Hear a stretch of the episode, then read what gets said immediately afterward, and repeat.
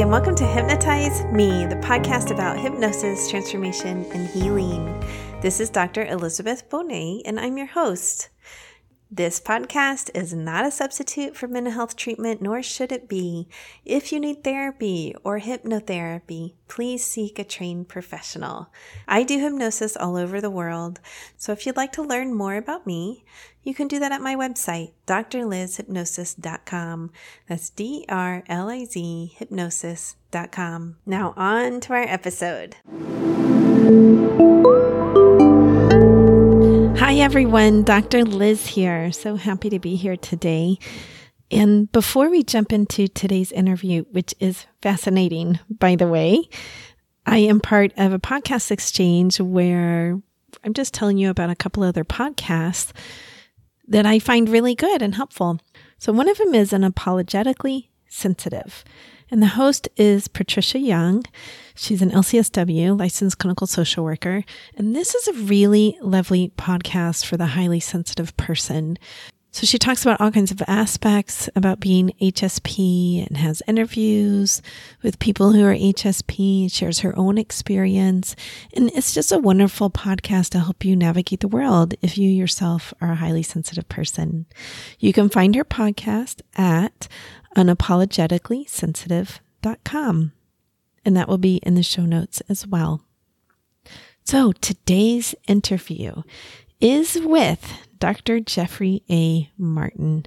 Now, when I started this interview, as often happens, I think we're going to talk about one thing and we end up talking about something completely different. But I love that about podcasting, actually. I think it's one of the gifts. But I'm going to give you a couple of keys here so that the interview is a little bit more understandable. One is that we jump right into talking about fundamental well being and the information more about the online program that he offers is more towards the second half or the end of the interview, where he actually explains that program. He uses the word transition, quote unquote, quite frequently. And what he means by that is when someone's searching for a fundamental sense of well being, and they're looking and they're looking and looking. And finally, they find it. He calls that their transition. So they transition into a sense of fundamental well being.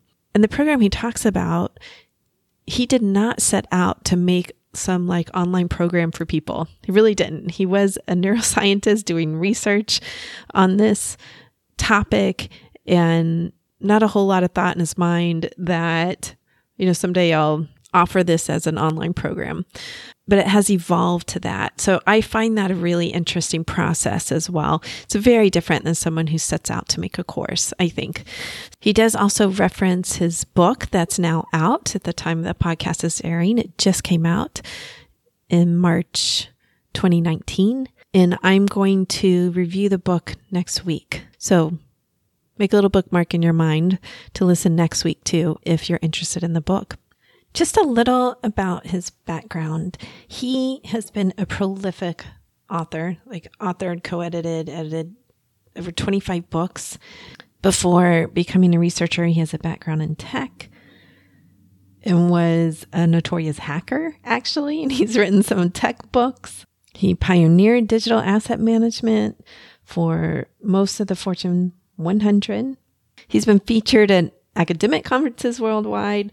Like his resume just runs on and on and on. And really, his focus right now is using this course and using this research that he gathered with over a thousand participants to help people transform and really gain this sense of fundamental well being. So I hope you enjoy this interview as much as I did. Right before we jump in, a quick reminder that you can join my newsletter and get free hypnosis files by texting the word hypnotize to 444 999. That's easy, right? Just text the word hypnotize to 444 999. And the program will respond back to you and get your email address, and you'll be all signed up and have immediate access to the hypnosis files. All right. I hope you have a really wonderful week. I really, really do. I think about my listeners all the time. And I have a real sense of love for all of you.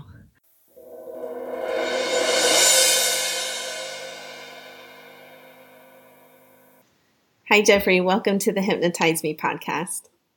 Thank you very much. It's great to be with you. Yes, I'm so happy you're here. I find your background so interesting, and as well as your your current work, the studies you're doing. So I'm going to jump right in with right. a question. You study what sounds like transcendental experiences, yes, like mystical experiences, and you have a phrase for them. It's true. I do study that, but I don't study just the experiences. I study the persistent forms of them. And so there's a difference between just having a peak experience, mm-hmm. where it's a temporary thing for you, and having a persistent experience, which is an ongoing thing. A lot of people have studied the peak experiences, but there's actually been very few people, very little research done on the persistent form of it. And so, yeah, that's what we do, and we call it uh, privately. I mean, in academic terms, we call it uh, persistent non symbolic experience. Mm-hmm. And publicly, we call it fundamental well being. Okay, so I that was one of my first questions actually was how do you define persistent? Is that daily? Is it several times a week? Like where does it reach your cutoff? For us, it's really moment to moment. So it's a very high bar. Uh-huh. Um, we would define eh, the, the examples you provided, really, they would all be temporary experiences for us.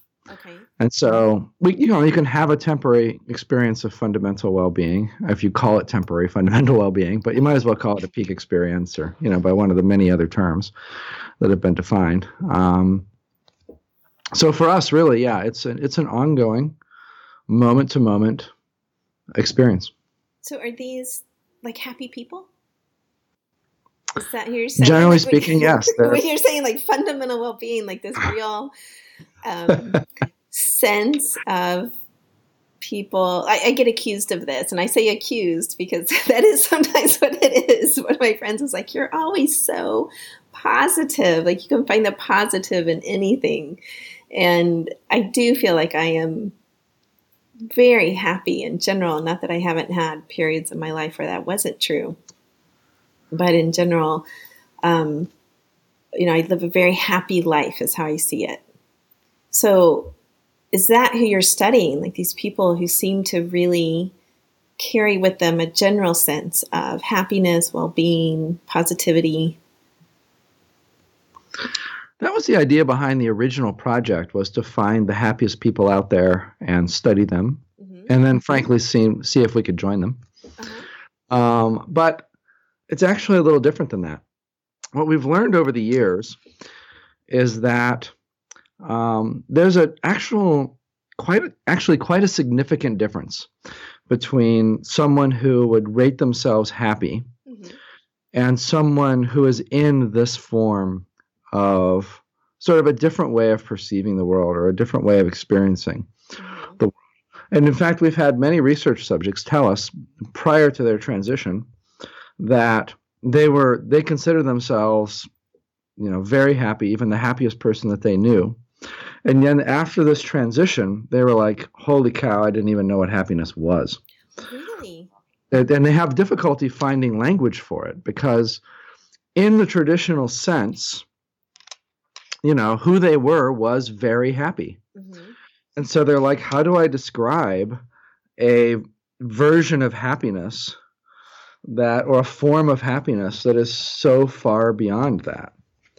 Um, they also will stop using oftentimes the word happiness and they'll start using the word well being, which is why we use that word as well. Um, and so, you know, happiness happiness has picked up a lot of baggage yeah. in the positive psychology world. Uh, there's all sorts of debates around. There's hedonic happiness and yes. hedonic being, and it's just all these different terms and stuff. Um, and so we, we will actually start off in the research often asking people about both happiness and well being. Mm-hmm because if we don't begin that way, then we never established a baseline for what they would say about each one of them.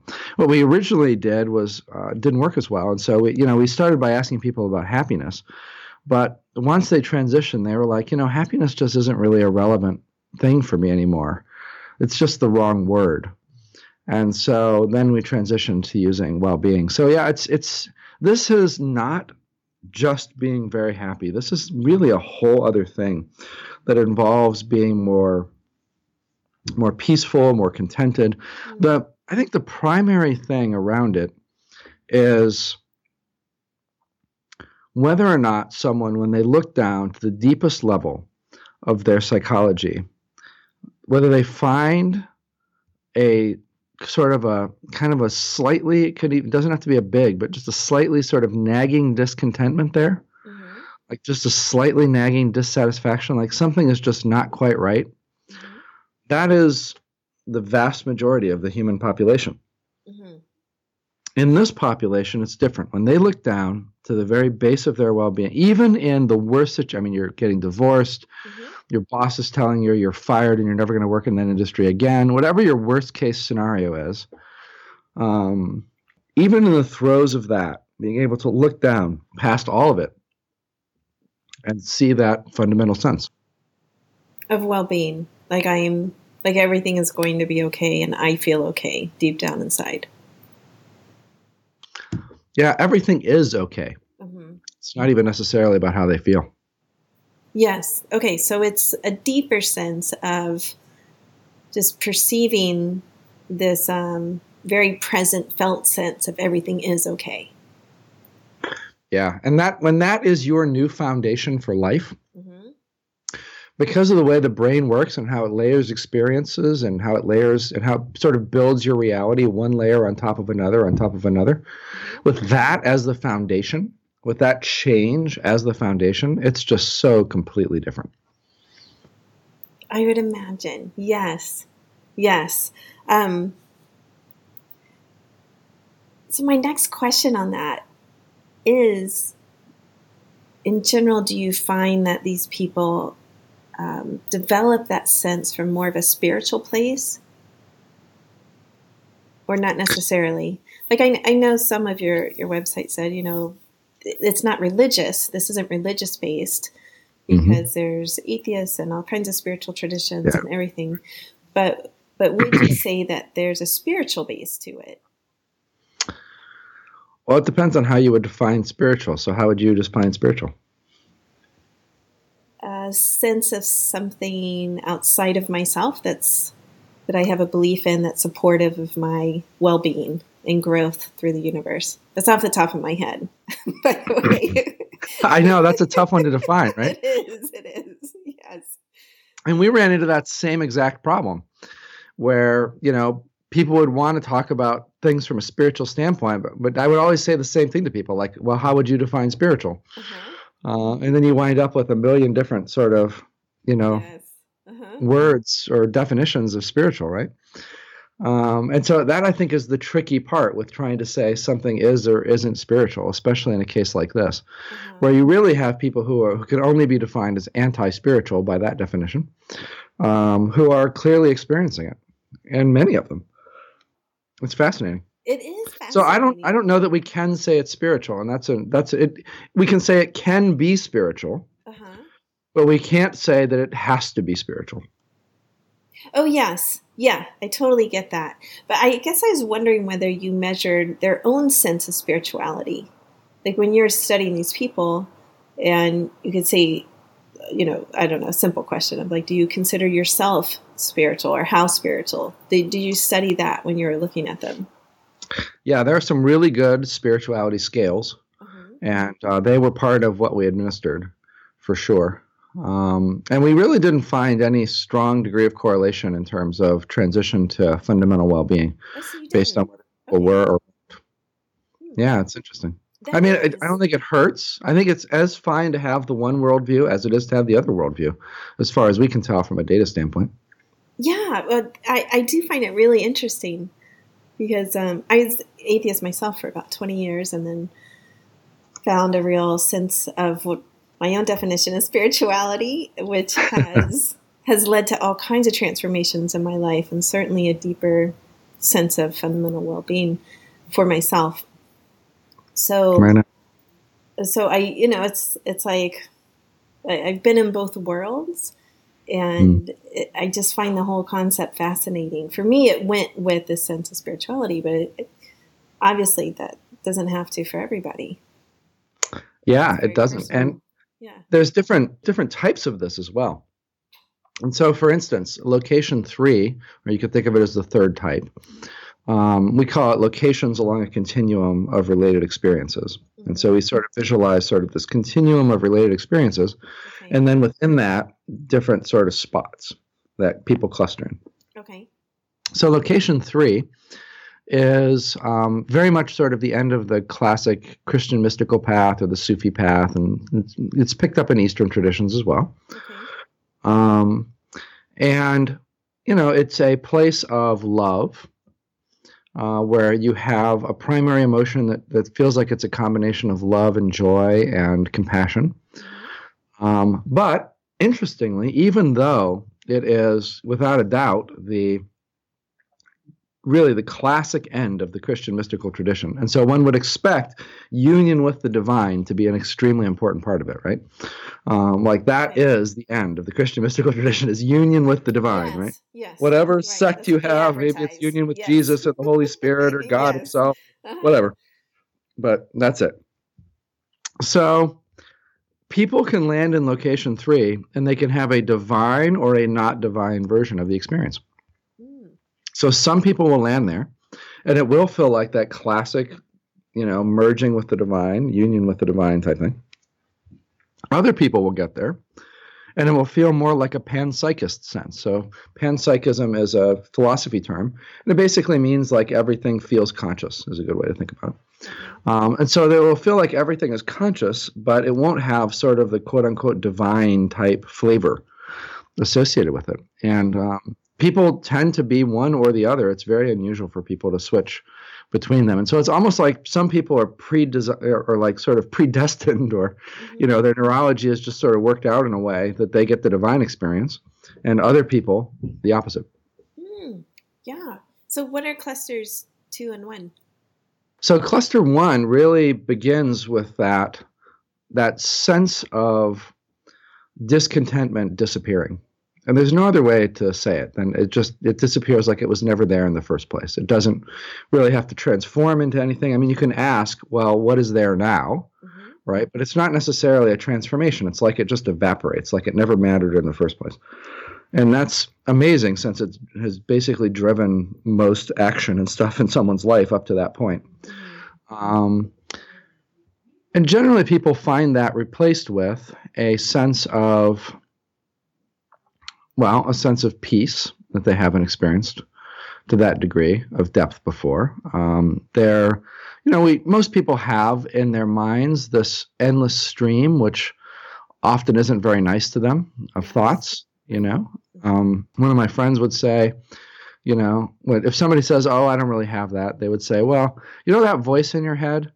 How on a scale of one to ten, how much would you like that to be transplanted into another person and then you be trapped in an elevator with them for five hours? Yeah, right. Like, oh, that voice. Yes. Oh, sure. Uh-huh. Yeah, right. Exactly. So yeah, that's the you know, you have this reduction in those types of thoughts where it's a situation where you just don't um, they just don't occur as much as they used to okay. before. Or if they do, uh, if they still seem to have the same frequency, they are much less impactful. They don't have the emotional saliency to draw you in mm-hmm. that they once did.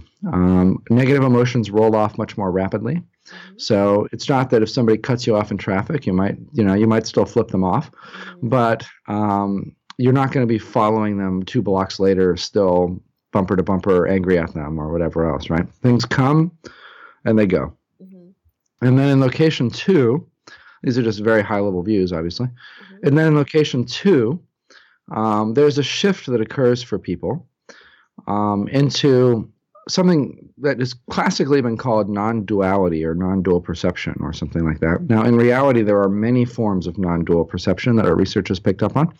And so it's not that helpful that traditionally they've sort of been lumped into this one idea. Okay. But the but the basic gist of that idea is that there's a fundamental change, literally, in how reality is perceived. And so, um, the average person, when they look out at a room, for instance, or when they look out at whatever they're looking out at, even another person, whatever it is, um, there's a feeling that there's something like in their head that is looking out There's a sense of a looker. You know, there's something as looking. Mm-hmm. Um, and it's the same with hearing. There's a sense that something is in there hearing this other stuff. There's there's the hearer, right. and then there's the other stuff out there that's being heard. Right? There's the seer, and then there's the other stuff out there yes. that's being seen.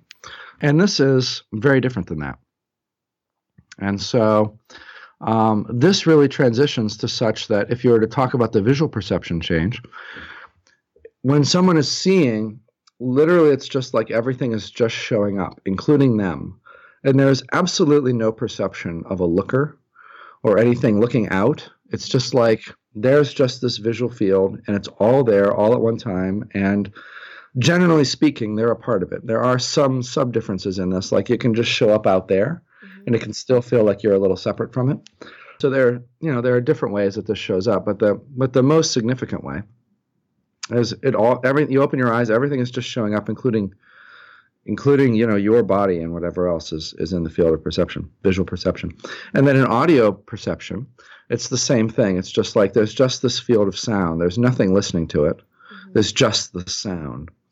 Um, and I heard that described to me for many years by research subjects before I experienced it. Uh, it was a very frustrating thing to have explained to you again and again and again and again because it made me really curious. You know, like, you know, I clearly have the listener, right? clearly, how you're describing yeah. That I don't have. You know, I didn't have that for a long time. Um, I didn't have that change for quite a while. And so. Um, so, is it a change into um, just being like fully present so that third person sense goes away? Is what you're saying? Like that's that duality is what you're calling it, right? That sense of being separate goes away. It certainly can feel that way, but there's one of the things that's fascinating is that there's different degrees of separation. Ah, okay. So, for example, um, one of the stories I tell that's a personal story is I was in a meditation hall one time doing some research, and uh, I'd been meditating along with them just for the heck of it. And um, they were on a break, and I was waiting for someone to discuss some things with, like one of the teachers. Mm-hmm. Um, and someone behind me, I was in like a little kitchenette area, and someone behind me dropped a plate onto the floor and it shattered. Um, and there was absolutely no distinction between that plate and how I would identify myself, my identity basically with that plate, and my identity with my own voice. It was the same thing. There was just it, right? Just yeah. me, if you will. And that is a very particular place and location, too, a very certain spot in that location um, that some people reach, but many people never experience. Um, that might be the height of one form of sort of non-dual perception, if you will, mm-hmm. but it's not the it's not the what I would really consider the day to day, the more ordinary form of non dual perception. Now, that would be if you hear the plate fall, it's not outside of you. It's still clearly you. It's all still clearly one thing, but it just doesn't have that intensity of identity that the other location has. And so, just these two examples, and we could have many, many other examples of sort of different ways that non duality shows up. Uh, what, what they highlight for me from a neuroscience standpoint is just different ways that the brain can rewire in its processing. Mm-hmm. What people have fought over, as far as I can tell for millennia, is one of those ways of rewiring being quote unquote the right way, and one of those ways of rewiring being quote unquote the wrong way. Okay. Where you know, when you view it from a neuroscience standpoint, it's like, oh no, that one was just plugged a little more into there that time. You know, it was going down this connection instead of this other connection. But if you went down the connection, it'd be then it'd all still be fine. And it doesn't affect that deep sense of well being. It doesn't affect, it doesn't bring back a sense of discontentment. Mm-hmm. It's all just sort of a flavoring on top of that. And so when we talk about these different locations, location two is really just an increasing depth, an increase in depth of location one for some things, like you have even fewer self-referential thoughts, mm-hmm. or they're able to grab you even, you know, you know, far, far less than they were before you have emotion um, that is increasingly trending towards positive because you know more and more and more those negative emotions have fallen off to the point where now they you know as you deepen into location two oftentimes they just don't even arise anymore you just have a positive emotional state you know most of the time um, and so there are these there are these things that are gradient changes across the continuum, like that. Uh, where by location three, there's even fewer thoughts, and by location four, there's basically no self referential thoughts. And then there's really strong punctuated things, like the shift into non duality that just very clearly isn't there at location one, mm-hmm. But is there at location two. And it actually goes away at location three. Because if you think about it, you can't have you can't be in union with something, or you can't be increasingly merging with something that is outside of you or that is part of you, right? It has to be outside of you. Yes. And so you can't be in a non dual sort of state and have this sense of union mm-hmm. with some divine that's out there. Um, and so that's a switch back to to duality. And this is not, you know, just our idea. Actually, I was uh, watching John Hagelin, who is the leader of the Transcendental Meditation movement in America, and who has um, who speaks a lot about, you know, they have sort of a Hindu side. Mm-hmm. Uh, they sort of come out of Hinduism, and so he goes back to the Vedas for a lot of his stuff. Mm-hmm. Uh, he had a slide that was drawn from the Vedas, and it had these four levels, and they went, you know, dual, non-dual, dual, non-dual. So it was, it was interesting. Yeah. However many months ago those things were written, you know, that was picked up on. Yes.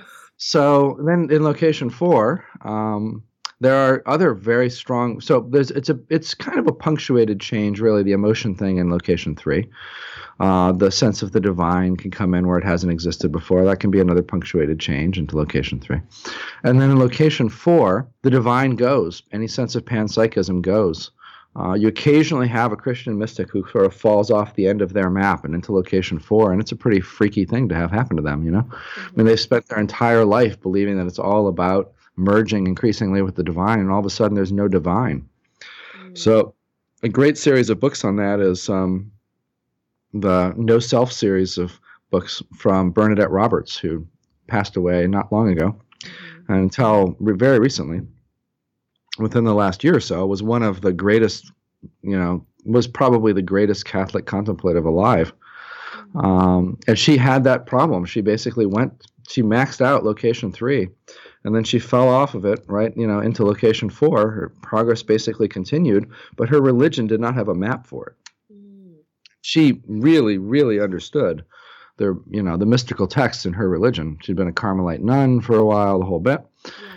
So she she started writing her books basically to extend the Christian mystical tradition, um, which is a, a you know very powerful thought, I think. Mm-hmm. And so uh, in location four, there's no sense of agency. Agency goes away. Uh, it just feels like everything is unfolding, like everything is synchronistic. There's no emotion. Even love is gone. Mm-hmm. So even parental love, incidentally, is gone. So the love that you feel for your child, it's not there anymore. Um, it's, it's a huge because I'm having a hard time imagining that. I'm a parent, so I'm having a hard time. like I want a little more explanation there about what happens to the love for your child. That's the fascinating thing. It's just like it's gone. Um, and that disturbs some people well, for sure. In, Go back to in the sense of they start to tiptoe into that. Uh huh. It got in the sense of. Let's see. I'm just pausing here. See if I can wrap my brain around this. Okay, so is it in that location? Is it more? Um, you're saying there's no merging, like it, it's sort of off the deep end of that. It's it's more a sense of yeah, not a sense of merging and, um, but more of a sense of being. Yes, for sure. Okay, so then, and it comes back to a non-dual sense. The non-dual sense, right? So if you have a non-dual sense, then um, your children become just just part of that being. Is that what is that what you mean? Why? Oh, sure. Yeah, absolutely. You lose that sense of. Yeah, absolutely. Okay. Uh, but they can see they they will appear like that in location two as well. Um, right. And location two, you can still definitely you still definitely have love for your kids. Uh, so this is a whole other sort of change that occurs. And, and the, the the label that's most associated with location four in terms of one's experience of the world is freedom. And so there's a sense of freedom that enters there that does not exist in any previous location. Uh, and that freedom largely stems, it seems, at least on, from what we've seen so far, or it co-varies with this at least, with a just a an almost total, if not total, disappearance of a need for approval from others. Oh, so it's almost like there's a big chunk of that you that falls freedom. away. Yeah. Yeah, exactly. Right. And that, as you might imagine, can bring good and bad things associated with it, right? Because yes. um, a lot of that keeps us in check socially and keeps our behaviors in check and stuff like that. And so you have to rely more on other structures that you sort of got programmed into your psyche and all of that mm-hmm. um, to sort of pick up some of the slack there. What happens to, let's say, like an internal sense of integrity? Does that disappear in that as well? Or is that still a guiding force? because sometimes integrity is formed by, um, you know, that that sense of what's right and wrong in terms of what people think, right? Mm-hmm. Mm-hmm. But yeah, integrity, morals, uh-huh. all of that. They very rarely change initially. If someone has a very powerful transition initially, mm-hmm. um, then they can produce changes in that for sure. But most people have a relatively subtle transition. I know that sounds hard to believe based on how these things are being described, um, but it's actually the case. Yeah. And so um, things like morals and values and whatnot often remain largely unchanged, mm-hmm. and then they will change over time. What happens is that the, you know, the we're really just the brain is really just a learning machine, and we're just collections of what it's what it thinks it's learned. Right? And it's like our brain that has its own perspective that it's built up. It's sort of like this self-learning machine and it and it has built up what it thinks it learns. And some things are very automatic, like learning to drive a car. We don't think a lot about how much we're pushing on the gas pedal anymore. Mm-hmm. We did when we were first learning it, right? But now it's become pretty automatic. Mm-hmm. Um, other things are like, oh my gosh, I better push on the gas pedal a little bit more or a little bit less, right? We haven't they haven't really been habituated yet. Um, and so if you think of the brain that way, one of the interesting things about this is that the self, what what people normally consider their self, it's it's more or less just a bunch of habits, and in, in a way, it's kind of a meta habit. And so, to some degree, what we're talking about here is sort of breaking that habit mm-hmm. and replacing it with another habit. Um, and it really does sort of need to be cultured and looked after and curated and all of that in the same way that the that the initial sense of self, that what most people would consider who they are, mm-hmm. is, yes. um, after the transition to fundamental well-being, it's not a guarantee that you're going to stay there. I mean, there's a lot of belief around this in sort of the spiritual marketplace um, that you know once you transition, that's it, you're done. But you know, when you have a project that's a global, a giant global project mm-hmm. Around fundamental well-being, a lot of people contact you that were in fundamental well-being that are no longer in fundamental well-being, and it doesn't take you long to realize, okay, this is this doesn't have. The reason we use the word persistent and not, the reason we use the word permanent, sorry, persistent and not permanent, uh-huh. is because it doesn't seem to be permanent. It just seems to be persistent for however long it's persistent. Well, one I want to clarify is this a self-guided program that people download and go through, or is there a teacher mentor type of component to it? You mean in our research? Yes. Um, yeah. So for well, there's all of that out there in the in the world, of course. Um, for our research, we have um, we basically have a program that began as an experiment and was an experiment up until as I'm making this video, really just a few months ago. Mm-hmm. And we were trying to decide: do we kill it or do we keep it going? And we decided to keep it going because it's, as far as I know, the most successful thing out there in terms of transitioning people. So it has a success rate during the experimental phase, anyway. Mm-hmm. Um, it had an, it has a success rate of like seventy percent of people transitioning, right? So, okay. I mean, I don't know if you've ever gone to any spiritual retreats or anything like that, but I, I mean, if you're a, realistically, if you're a really good teacher and you have a retreat and you have like, you know, one person wake up out of a hundred, you're a really happy teacher. Yes. Most teachers are going through a really tough is like time. phenomenal. It really is. Yeah, it's unheard of, right? It I didn't really believe yeah, it for a while. Mm-hmm. Uh, it took me I mean, those poor people that were the initial folks that transitioned. I mean, they really got beat up in interviews and psych batteries and you know everything right. else because I just didn't believe it um, yeah, I had the data collection set to be for to last for years. I thought, well, if we take people in and maybe one or two wake up over years, at least we'll have some before and after data. Uh-huh.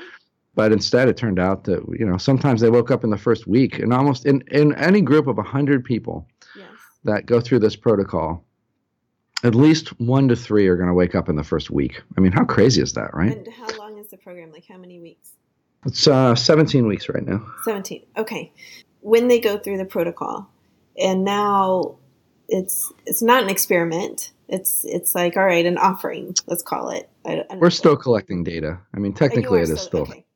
but we don't need it, frankly. You know, I mean, Well, I it's not going to make the data 'cause it'd statistics be- any more significant than they already are. It would or- just be interesting to me. Like I love data, so I'd be like, yeah, Yeah, I I mean- just collect data for the next thirty years. you know, like, why not, right? yeah, exactly. But you're saying like, okay, the people. We used to torture people though. Like we used to, uh, you know, people would really hate us when I started the course because we would make them do, in some cases, like, I mean, at its peak, it was somewhere between eight and ten hours of data collection. Wow. You know, Yeah. pre, and people were just like, I never want to see another survey or another whatever for as long as I live. They're like, really? You seriously are making us? And we're like, it's honest to God, an experiment. Yeah. Like that's what you do. You collect, and good news, you're going to have the same number of hours when you're done. Uh-huh. yeah. As you might imagine, that was pretty hard to get them to do it at the end. We had yeah. to, Yeah. I had true. to make that pretty enticing. Right. So now, you know, there's probably an hour or two of measures at the beginning and end. okay. Um, but is this something they go through in person, or they can do this self-guided now no, they can't do it self-guided. Uh, it relies on groups, on groups? and so you can do it from anywhere in the world, Mhm. but um, you can't do it. You really can't do it alone. Okay. Um, So that goes back to my original question. Yeah. Which I didn't really get to, but it was like, all right, if you have this guided program that you're Mhm. doing in a group, and then you're saying it takes some maintenance along the way, is what you're finding. So it's persistent, but not necessarily permanent. Yeah, not necessarily along the way during the course, but after you transition, whenever Yes. that is. After, like you, you don't. It's not permanent. Like, oh, you can just stop doing everything, right? And you're just going to keep that sense. It's like no, Right. there's some practices that you can choose to continue doing to maintain. It's not really even so much practices. It's, I mean, you, you, it's probably a good idea to keep doing the practices that are working for you for sure. Uh-huh. Um, but it's also just changes in lifestyle, right? okay. And so, you know, there are a lot of changes that occur in someone's life as a result of this. Like, for instance, pretty quickly, you realize you just have the realization one day while you're sitting there talking with your friends Mhm, that you could not possibly be less interested in what they're saying. mhm. Um, and it's because you know you, although you've never noticed it before, it turns out that you've been living your entire life in this community of these other sen- of these you know normal quote unquote senses of self, and their primary activity is to tell and validate each other's stories. Mhm. And you just have no interest in telling life stories about yourself and getting them validated and Mhm. uh, you know, whatever else, right? And so it's pretty common for people to struggle with that. On the other side of fundamental well-being. And, and how do I deal with that? You know, do I do I just go and listen and be nice and keep humoring them? Uh, but eventually they don't. You know, eventually either they get their friends on board, or they're usually they make new friends Mhm. uh, that don't have that sort of same habit pattern and stuff like that. And so there's just sort of, I think, you know, there's who knows what the impact would be of continuing to just try to deeply engage in personal stories and the validation of personal stories with your friends. Mhm. But I suspect it would not have that great an outcome in terms of maintaining your fundamental well being. Um, and I don't think we're necessarily going to know because right? people don't do it. it depends on Yeah, the friends. That's what you're saying. Actually, is it does depend on the friends of um, you know what do you Yeah, choose to talk about or how to connect or how do you connect and are you engaging in habits that aren't aren't um, don't contribute to each other's growth. It's- Yeah, and they won't understand it, right? Because they didn't go through the change. mhm. You know, this is totally normal how they're interacting. They're like, you're the weirdo now, right? Mm, mhm. Um, you're the one that's like, well, why are you trying? You know, we've been friends for 25 years. Why are you trying to change this? Mm, This is what we do when we get together. We've always had breakfast on Tuesdays, and we, it's always been the same conversation. Like, what do you mean you want to change it? So it's often not really met favorably. Uh-huh. And that's a trend, actually. It goes across spouses and kids and all sorts of stuff. You know, your first inclination is like, holy cow, this is possible. I need to tell everybody I care about. Mm-hmm. But that's actually one of the last things that you should do because people will just view you as kind of strange. Yes, right. And so what'll happen usually is they'll go and they'll tell their spouse or, you know, someone close to them, and that person will be like a little disturbed, frankly. You know, they're like a little bit worried about this person's mental state now, that is their spouse or whatever, right? Um, and the, you know, the person talking will pick up on it, and then they'll just shut up and that'll be the end of that conversation. And typically, what they'll do is they'll find one to three other people who are like them mm-hmm. that they can bounce stuff off of to make sure that they're not crazy. Mm-hmm. Um, and those pe- those other people won't necessarily become their best friends. They'll they'll maintain other friendships. Uh, it's really an interesting social dynamic, the whole thing. Yeah, it does sound like it sound very interesting. And what was um, occurring to me as you talked was actually a couples training that I'm in around uh, development and differentiation and how that changes through a lifespan and, and the lifespan of a couple that's together, let's say. Mm. And a big piece of happiness they're finding through the couples side of research is this ability to differentiate meaning I don't have to feel what my spouse feels, or I don't have to think what my spouse thinks. Like we have our own paths, and we can choose to um, blend and cross over those paths at certain mm. points, but they don't have to be the same path. So that's what was occurring to me when you were talking about that is this this issue of differentiation seems to come up for people. Really like, okay, I'm having this experience and now I'm realizing I I don't want to be the same as my friend, let's say that we go and, and have breakfast every Tuesday morning and talk about the same thing. Mm-hmm. And becoming okay with that or, or, saying, no, I need some changes to happen here. And you're saying mm-hmm. for the population you've studied, they make the changes. They're like, okay, I'm no longer interested in doing that. So I'm going yeah. to find the one to three friends or however many that is, right? Yeah, it becomes kind of unbearable. You know, it's often the, the surprising thing for us early on was um, people that would describe themselves as news junkies. Mm-hmm. And they would say, you know, I'm not a news junkie anymore. And it took me a while to realize that really the news is just another form of storytelling. You know, people would drop off from, you know, they wouldn't necessarily watch movies as much, they wouldn't watch TV shows as much, yeah. they wouldn't read books as much. They would drop away the other elements of story mm-hmm. that are designed to sort of connect at a story, emotional, perturb your emotions level um, with the normal sense of self, so to speak. Mm-hmm. Um, yeah, but totally like the news, you know, it didn't occur to me uh, initially, but I'm like, oh, of course, the news is just another form of stories. Yeah, totally. I, I can't stand watching the news. I haven't watched it in years. I'm serious.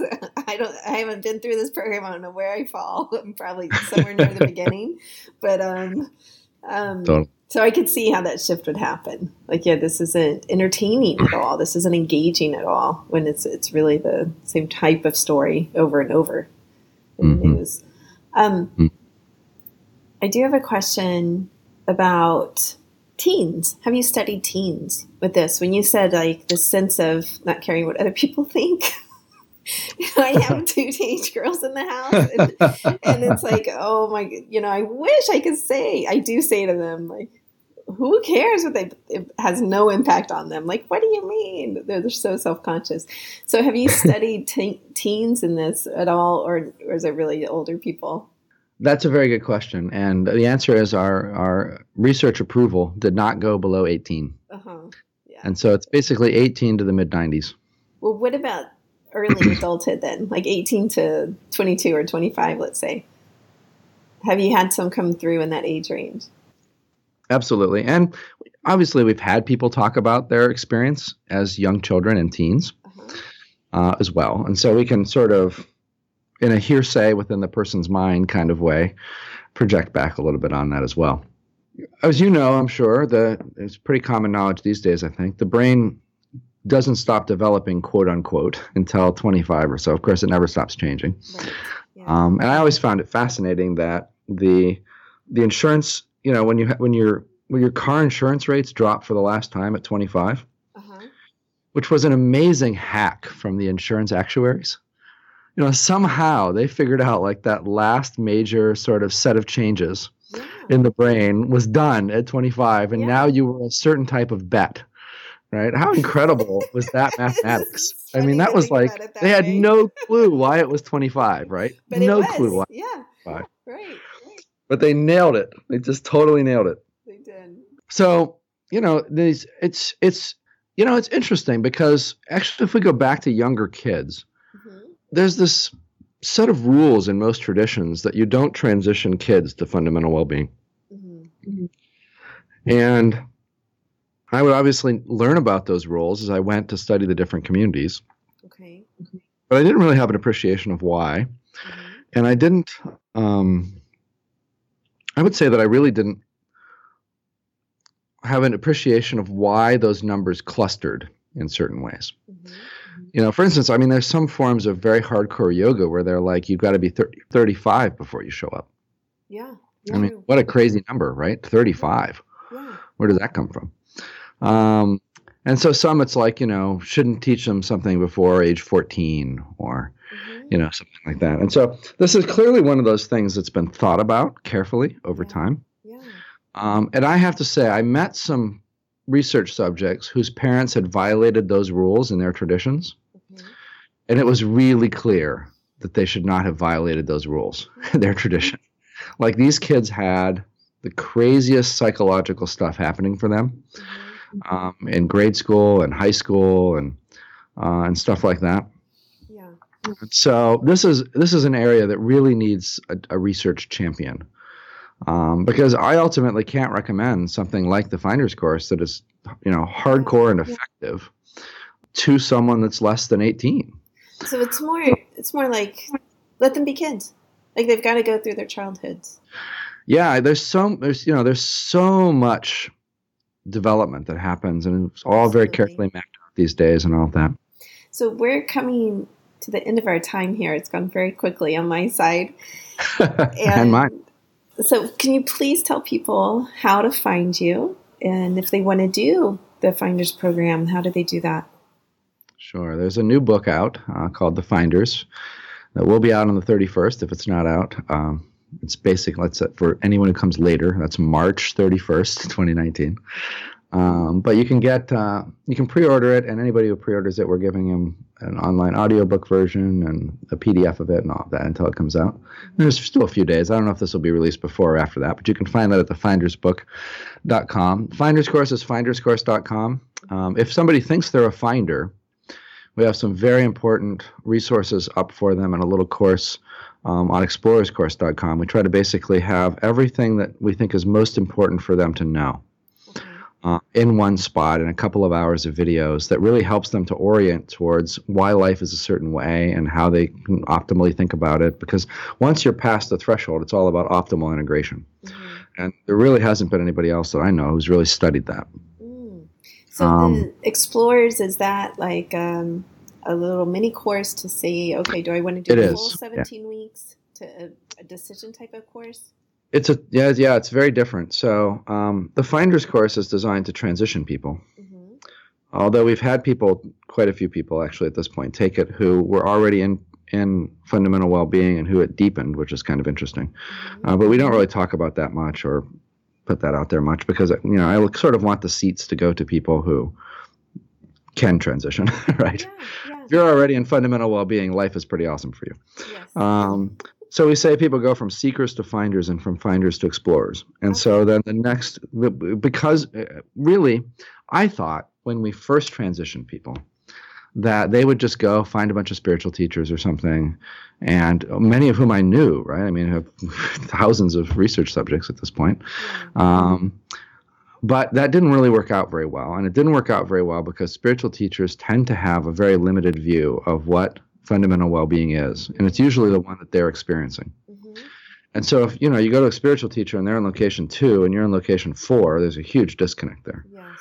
Um, and they more often than not will try to convince you that something has gone horribly wrong in your quest for fundamental well-being, when in fact you're just in a different location than they are. Yeah. Uh, and so over time, I really resisted putting together a second program because it's so time consuming. when you get to 100 or 200 people that have transitioned. And they've transitioned, it's basically your fault that they've transitioned, right? I mean, you created yeah. the program to transition them. And so I created a second program that was really designed to help with integration because nobody had the level of integration data that we do. Mm-hmm. Um, you know, we've tracked people for, I mean, it was just, it's just so much data, right? We could see the patterns in it that nobody even remotely guessed existed and all kinds of stuff like that. And so we created, I created an Explorers course and I let 100 of our alumni into it to test it out to make sure it didn't do anything bad to them. And then I tested several more versions of it to refine it. Um, the first module of that was really sort of this orientation to what your life is like with like now and why it's like that. Mm-hmm. And everybody that took that was like, you have to give this away. Like this is if I would have found this info, I mean, this is like you have to give this away. And so, yeah, the little mini course. Um, as they were making this recording, there's no even there's not even a way to buy the real course. Okay. Um, so at explorerscourse.com, there's basically just this mini course. Uh, it has that two hours from that initial session zero module um, that really helps people to orient to it. And then there's more information at nonsymbolic.org, which is our research center's website. Okay, so let me clarify they can go to the Explorers course and get an idea of the changes that perhaps may happen. Oh yes, okay. really. Well, it's the Explorers course is mostly for people who are already in it. You know, if if you're listening to me talk and you're like, that sounds a lot like me, mm-hmm. you know, mm-hmm. wait, no agency, mm-hmm. you know, no yeah. emotion. Yeah, I'm not crazy. Uh-huh. Then you should go check out Explorers course and see if it fits. You know, see if that information there is helpful and fits. Because okay. if you're in if you're in non-symbolic experience, if you're in fundamental well-being, it'll absolutely fit. But um, before that, they could also let's say they're not that they're not there. Yeah. They could go through the Finders course. Yeah, the Finders course is designed to help them transition. Okay, and that they can do online, like it's a part of an online. Course? Yeah, you can do it online from anywhere in the world. There's intakes periodically because uh-huh. you have to be assigned to a small group. Okay, oh, got it. Um, so right now we're running them, I think, every other month. I think we're thinking of stretching that out a little bit more to give ourselves a little breathing room to maybe mm-hmm. quarterly. So who knows what it'll be when someone watches the video and it comes in, but. Um, yeah, so that's the thing, and and then the book itself, the Finder's book, is really designed to just sort of give you a, a comprehensive overview of what that change really is and the different locations, the different types of it, Okay. Uh, how life unfolds, you know, in that space. It's actually written for finders um, because I wanted to the, our first major public publication to be for the research subjects who have so generously donated, you know, their time mm-hmm. to the project for all these years. So I really wanted to return something to them. So is it really like a supplement to the finder's course? Or is it something it, well, it is when you're going through. Get an idea of um, doing some of these things on their own. Yeah, it's not designed to get you there. It's okay. only designed to describe it. Okay.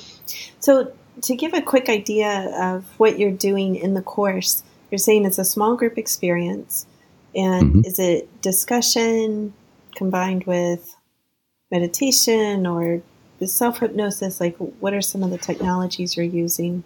That's a good question. So, the course is um, the, the only reason the course exists is because in all of our other research, we didn't find anything that we could use to reliably transition people. And if you have to spend, you know, three to five thousand dollars per subject on neuroscience, mm-hmm. and you're not sure if somebody's going to transition, you're wasting a lot of three to five thousand dollars, right? Yes.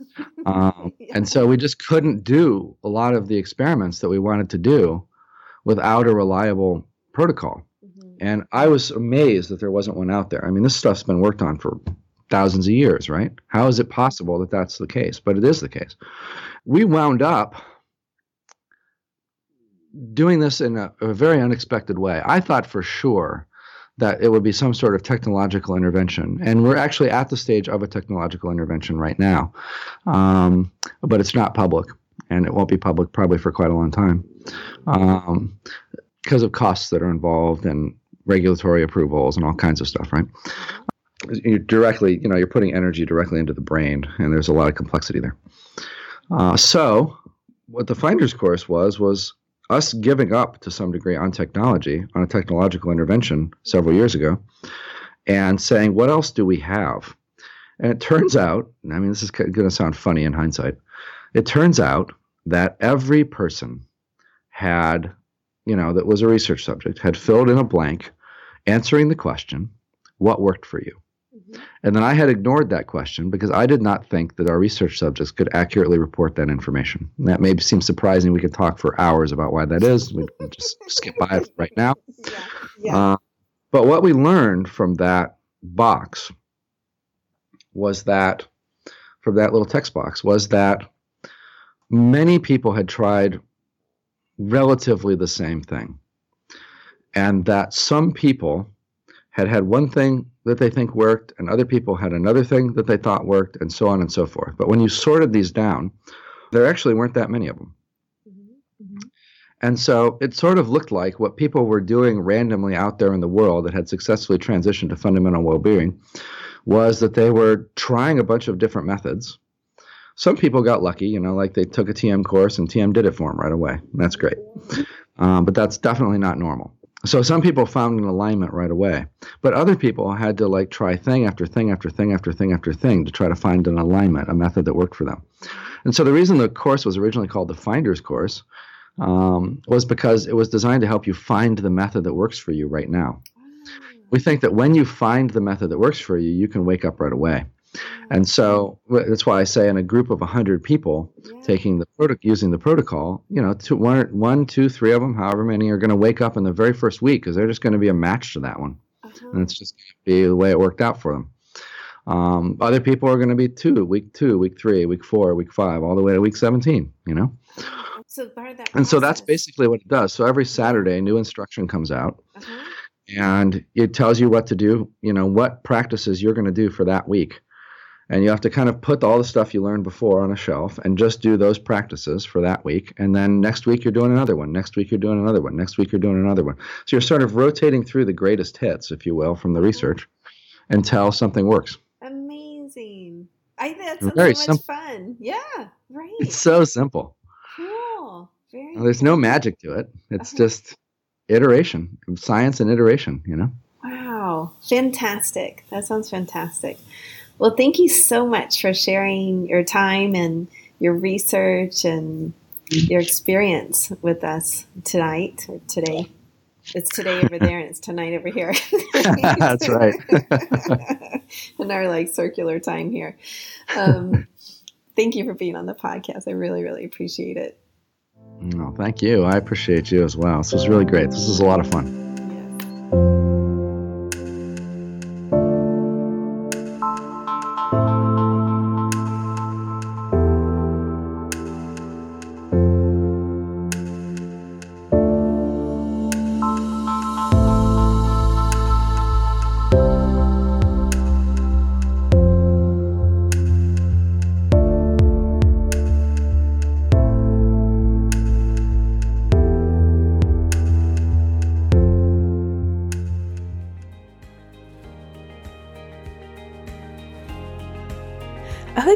Enjoyed today's episode.